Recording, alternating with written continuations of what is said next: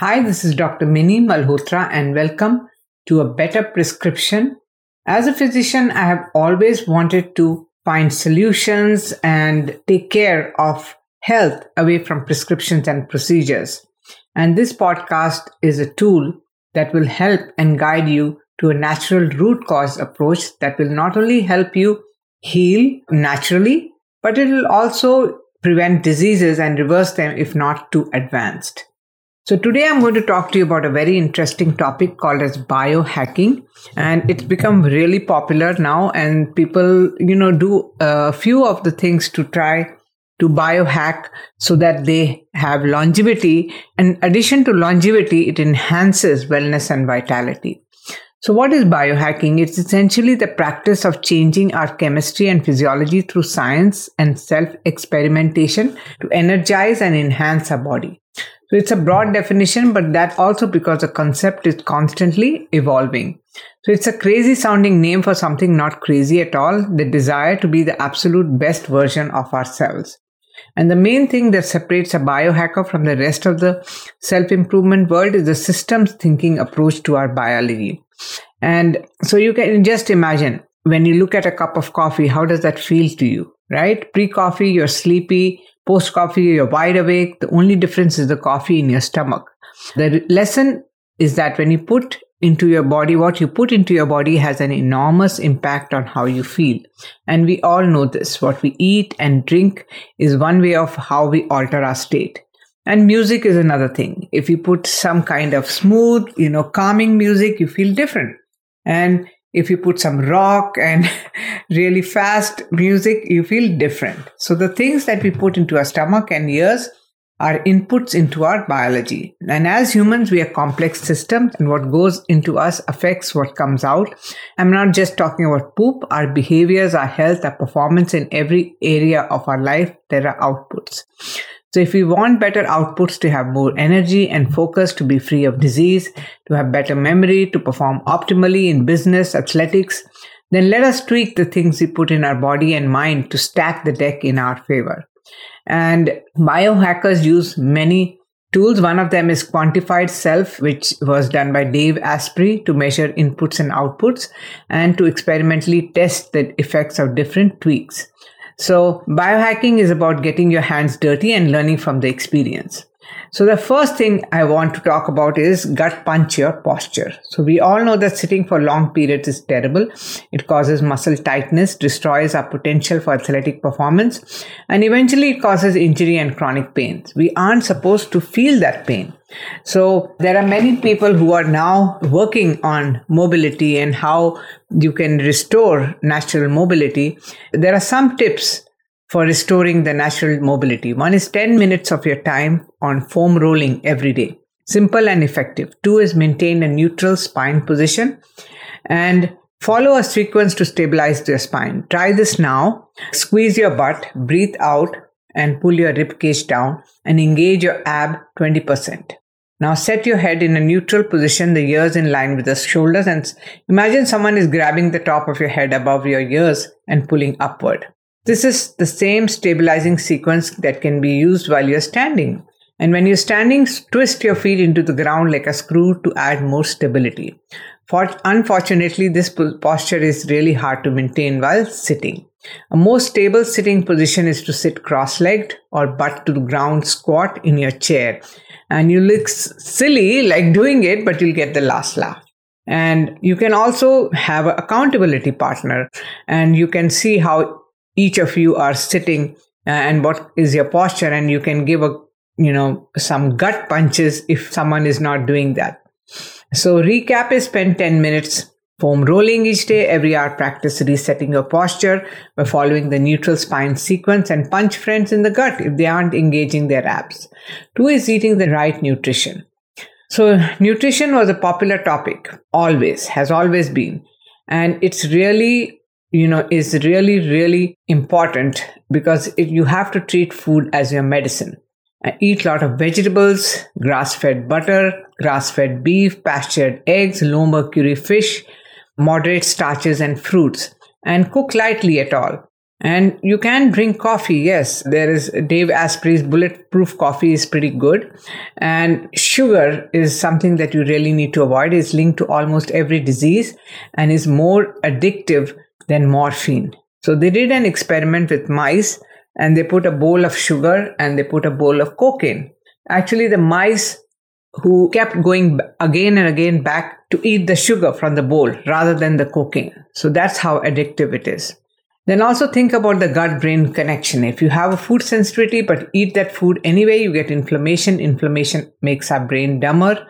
So test for food sensitivities and then stop eating those foods. It can be tested thoroughly. There are many tests that are available which and, and different price ranges. You can also do a cheaper test by just eliminating foods and then re-adding and see how you feel. That also will give you some idea. So recap is eat veggies, healthy fats, high quality protein, reduce sugar, avoid food sensitivities. Three is rewild yourself in nature. So do you know that every dog is a descendant of the grey wolf? The adorable golden puppy with big blue eyes curled up in your lap, yep, he's a wolf. His great great great great grandfather wouldn't be rolling over asking you to rub his belly, right? He'd be eating you for dinner. So, in that very same fashion, is how we as modern humans are no different than that puppy. We have domesticated ourselves, made it a taboo to think otherwise. We are not as fit, resilient, and adaptable, and much more prone to chronic disease than our ancestors. So, if domestication is the problem, then rewilding is the solution. And there are four systems for rewilding our natural nutrition. One is eat living wild foods. Humans, like most animals, eat living or once living things for fuel. Broccoli once cut from the stem, leg of a chicken, those mushrooms plucked from the ground, sauerkraut covered with tiny microbes. We need these wild foods. If you want to really be a wolf, go outside and forage these foods for yourself. Two is drink unprocessed spring water. What we drink is as important as what we eat, but most of us aren't aware that water is as processed as the processed food we know how to avoid. And most water has minerals removed and chemicals added. Instead, find a natural spring and load up. You can find one near you, right? Otherwise, it's better to drink bottled water. You can go to findaspring.com and see where you can get spring water. Three is breathe air from nature. Do you know about the air that you breathe as nutrition? As you can guess, that natural air is more rejuvenating than moldy air in our homes. So go outside. Another tip is to absorb oxygen most effectively. Fill your lungs by breathing deeply through those diaphragm. Four is expose yourself to sunlight. So sunlight is a part of natural nutrition. So expose your skin to the warm rays of the sun. It's time to rewild. Open your eyes and then you can see that little puppy. To become that wolf, you have to go back to nature. Start by just spending a little more time outside. So recap is eat living wild foods, drink unprocessed spring water, breathe air from nature, expose yourself to sunlight, go outside, go outside. It can be dangerous and scary, but it's important. There's another thing you could do. Joe DeSena, who created the Spartan races. You can go and you can take part in one of the Spartan races and change your frame of reference. A long time ago, people had low expectations and high tolerance. Today, we have high expectations and we can tolerate very little. And uh, my dad was in the army, and of course, we didn't have a lot of money you know we were just happy to be there all the time we had lower expectations and higher tolerance but now living in a in a developed countries you know we complain so much life sucks and we've changed that to high expectation low tolerance so how about you can change your frame of reference then one, make yourself uncomfortable. Attempt a Spartan race. Take a cold shower. That's really good. It helps with the mitochondrial it actually acts on the mitochondria. Try rejection therapy. Four is contemplate death and read these books like Seneca or Marcus Aurelius. Other thing is be homeless if you if you're brave enough. You know there are many people during the pandemic actually bought uh, you know bought an RV and they worked from you know they traveled and actually uh, lived in the RV and worked from there. So you could try that. Number two is meditate. To change where we direct our attention, we need to become aware of our attention. And then we can consciously create the internal state, behaviors, feelings, situations, and the meaning that we desire. So meditation is the tried and true path to enhanced awareness. And there are many advanced methods of meditation like neurofeedback, 40 years of Zen, but meditation is always accessible and free. So start with meditation. There is a general rule about meditation. The less time you think you have to meditate, the more you need to spend meditating. So recap, put yourself in an uncomfortable situation to lower your expectation and raise your tolerance. And two is meditate.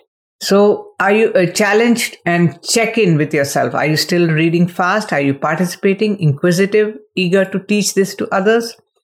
Check your posture. Is your spine stabilized or does someone need to punch you in the gut? Just checking. Okay. Five is hear music and change your brain. Put on headphones, open Spotify or some app which gives you good music, play instrumental rock or electronic music. When that's on, the world around you will disappear. So the music that you like and you can get lost in your work or any other deeper thoughts. To dig deeper into audio as a biohack, it's important to understand how the brain works at a higher level.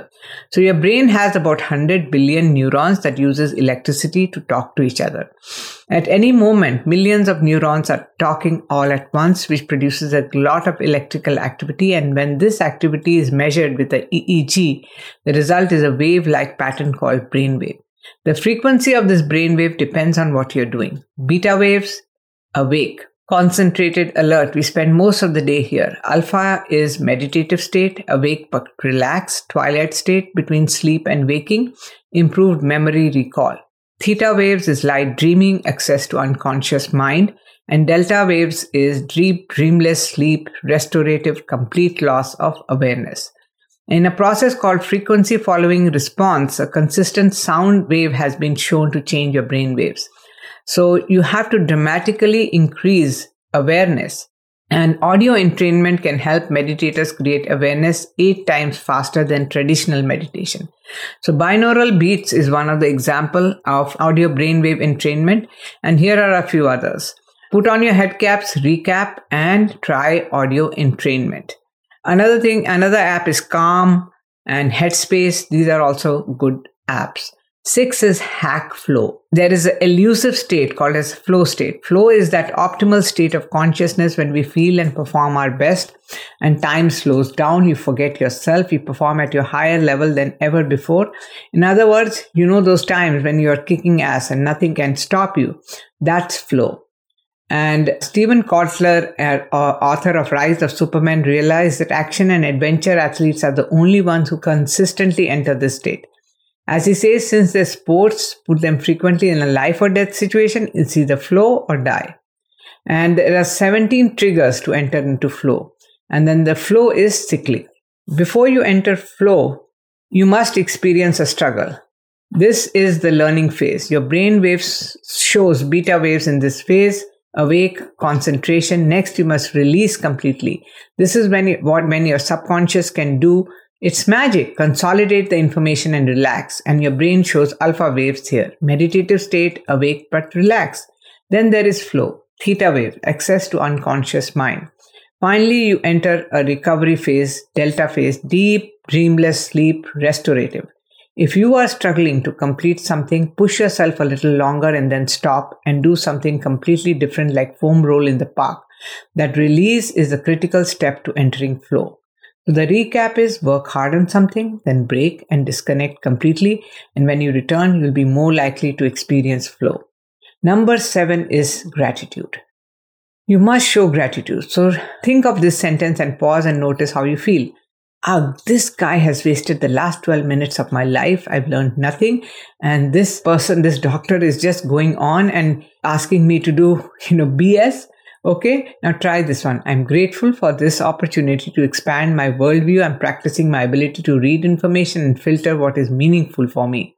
Pause one minute. Now, one more. I'm massively grateful for this speaker injected caffeine into his veins to have energy to compile all this useful information into one concise podcast. And I'm grateful to be learning something new and I'm giddy to apply one of these techniques in my daily life everything is awesome. Wait, why weren't you already thinking that? If you aren't, then you should. Or you should watch some gratitude videos on YouTube. You get the point. We can think about the same experience in many ways. If we are grateful, we positively change our perspective on our events in life. And gratitude is a biohack. And there are four ways you can start your daily gratitude practice. One is a journal. Gratitude journal, simply just write down three things you're grateful for each night. And uh, sometimes you can even set up a Google form and set a reminder to yourself that you have to complete it. Two is five minute journal. Answer three questions each morning and two before bed and puts you in the right mindset to start and end your day. Next is gratitude walk that you should do this on your way to work. Be present, feel gratitude for everything you see and experience during that short walk. Try to feel the gratitude in your heart. Next is gratitude visit. Write a letter, 300 words of love, gratitude to someone important to you. Set up a time to meet them and take out the letter and read it to them. It's extremely transformative.